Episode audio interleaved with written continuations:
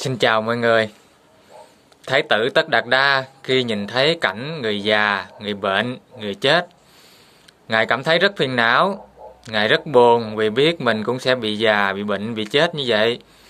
Ngài không biết cách nào để thoát khỏi những cảnh đau khổ đó, cho đến khi Ngài thấy một vị tu sĩ. Ngài thấy vị tu sĩ ấy rất là điềm tĩnh, rất là oai nghi, và Ngài nghĩ À, ta sẽ đi tu giống như vị ấy. Vì ngưỡng mộ một vị tu sĩ ngoại đạo mà à, Thái tử Tất Đạt Đa đã quyết tâm từ bỏ ngai vàng, vợ đẹp, con thơ để đi tìm con đường tu hành giải thoát. Cho nên hôm nay chúng ta mới có con đường tu hành giải thoát để mà tu. Vị tu sĩ ngoại đạo đó đâu có chứng đạo đâu, họ tu cũng đâu có đúng đâu. Nhưng vì Đức Phật cung kính và ngưỡng mộ một vị tu hành, cho nên à, cái tâm cung kính à, ngưỡng mộ đó mới thúc giục ngài đi tìm đường tu hành giải thoát. Chứ còn nếu không cung kính à, vị tu hành đó thì tâm cũng sẽ thúc giục con người ta sống và hưởng thụ dục lạc chứ không bao giờ nghĩ đến chuyện tu hành giải thoát cả. Giờ quý vị nghĩ coi kinh Nikaya là do ai lưu truyền lại? Có phải do các vị tu sĩ lưu truyền lại không? Nếu như mà không có các vị tu sĩ lưu truyền lại bộ kinh Nikaya, thì trưởng lão Thích Thông Lạc lấy kinh đầu tu. Mà không có kinh Nikaya thì trưởng lão Thích Thông Lạc cũng đâu có tu chứng đâu. Và con đường tu hành giải thoát của chúng ta cũng đâu có đâu. Cho nên chúng ta phải biết cung kính các vị tu hành. Họ đã có công sức gìn giữ lại bộ kinh Nikaya quý báu mà cho dù là không có bộ kinh Nikaya đó, thì chúng ta cũng phải biết cung kính các vị tu hành. Sự cung kính đó, nó mới thúc giục ta đi tìm con đường tu hành giải thoát. Còn nếu ta không cung kính các vị tu hành, thì tâm của chúng ta, nó sẽ chỉ thúc giục ta sống ở đời và hưởng thụ dục lạc mà thôi. Chứ nó không có thúc giục ta đi tu đâu. Việc cung kính là hoàn toàn có lợi, chứ không có hại gì cả. Nó khiến cho tâm ta luôn nghĩ những điều tốt đẹp, không có ghét bỏ, không có tà ngữ nói xấu người khác. Tâm luôn được thanh thản an lạc, cuộc sống vui tươi, vui vẻ, hạnh phúc, gặp nhau trong cái sự kính trọng ôn hòa. Chứ gặp nhau mà kình mặt nhau chi cho nó khổ dữ vậy?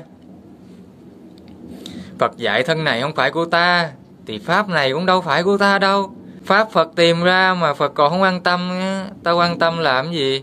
Họ tu đường họ, ta tu đường ta. Mắc gì mà cứ phải kình mặt nhau cho cho khổ vậy? Trong giới ờ, tu sĩ Đại Thừa thì có ba tông phái, Thiền Tông, Mật Tông, Tịnh Độ Tông. Khi An Tiên tu trong uh, chùa Đại Thừa, An Tiên có kể cho tôi nghe như sau.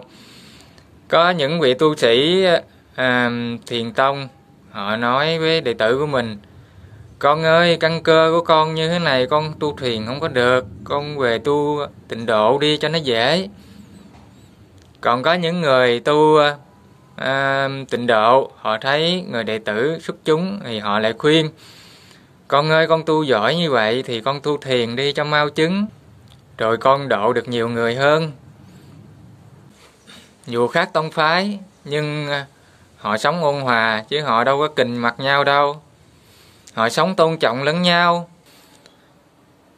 Hầu hết khi ờ, chúng ta đọc sách của trưởng lão thích thông lạc, biết đại thừa hành mê tín gì đoan là sai, là không đúng chánh pháp, là chúng ta không còn cung kính các vị tu sĩ nữa.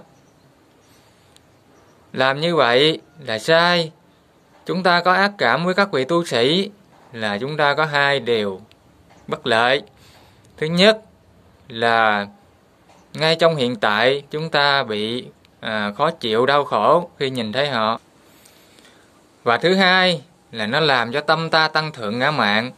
Điều này sẽ khiến cho thân kiến kiết sử nó trói buộc ta mãnh liệt hơn khiến ta ta không thể hiểu rõ chân lý vô ngã không thể thấy rõ thân này không phải của ta không thể diệt được năm hạ phần kiết sử. Và năm hạ phần kiết sử thân kiến nghi với cấm thủ tham và sân kiết sử là năm điều kiện tối thiểu để à, đạt đến niết bàn mà Đức Phật đã tuyên bố trong kinh Nikaya. Mà chúng ta không cung kính, khiến cho tâm ngã mạn tăng lên như vậy à, ta không diệt được thân kiến kiết sử, làm cho bốn kiết sử còn lại khó có thể hàng phục được.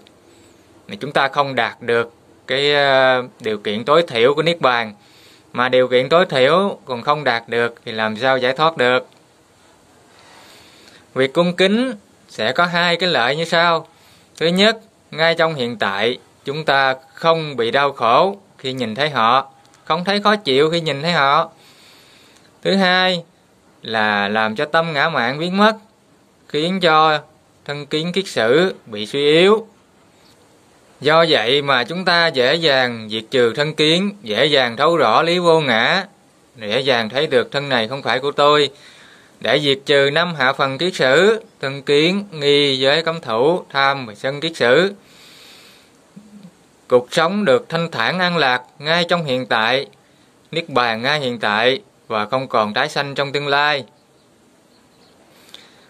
Nhiều người ngồi à, phỏng đoán tâm của vị à, diệt được năm hạ phần kiết sử vẫn còn ngã mạn.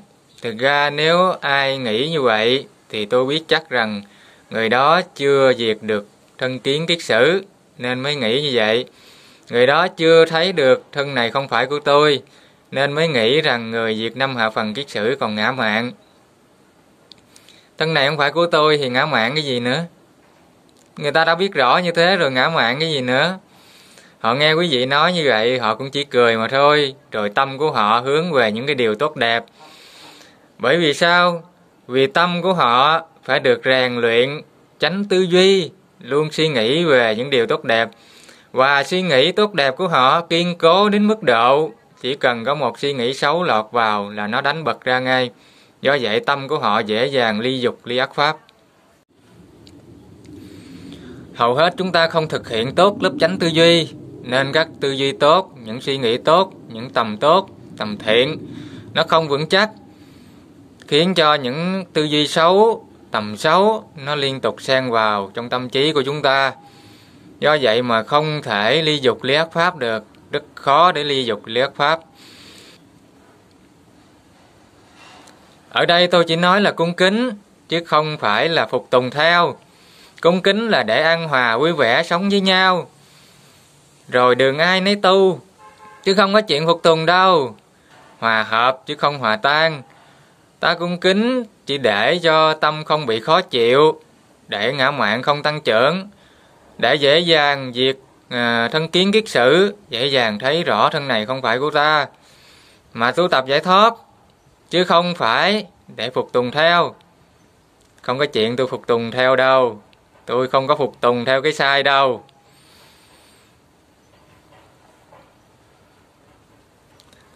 Kính chúc mọi người thân tâm an lạc đại hùng làng tu yên bái. Xin chào mọi người.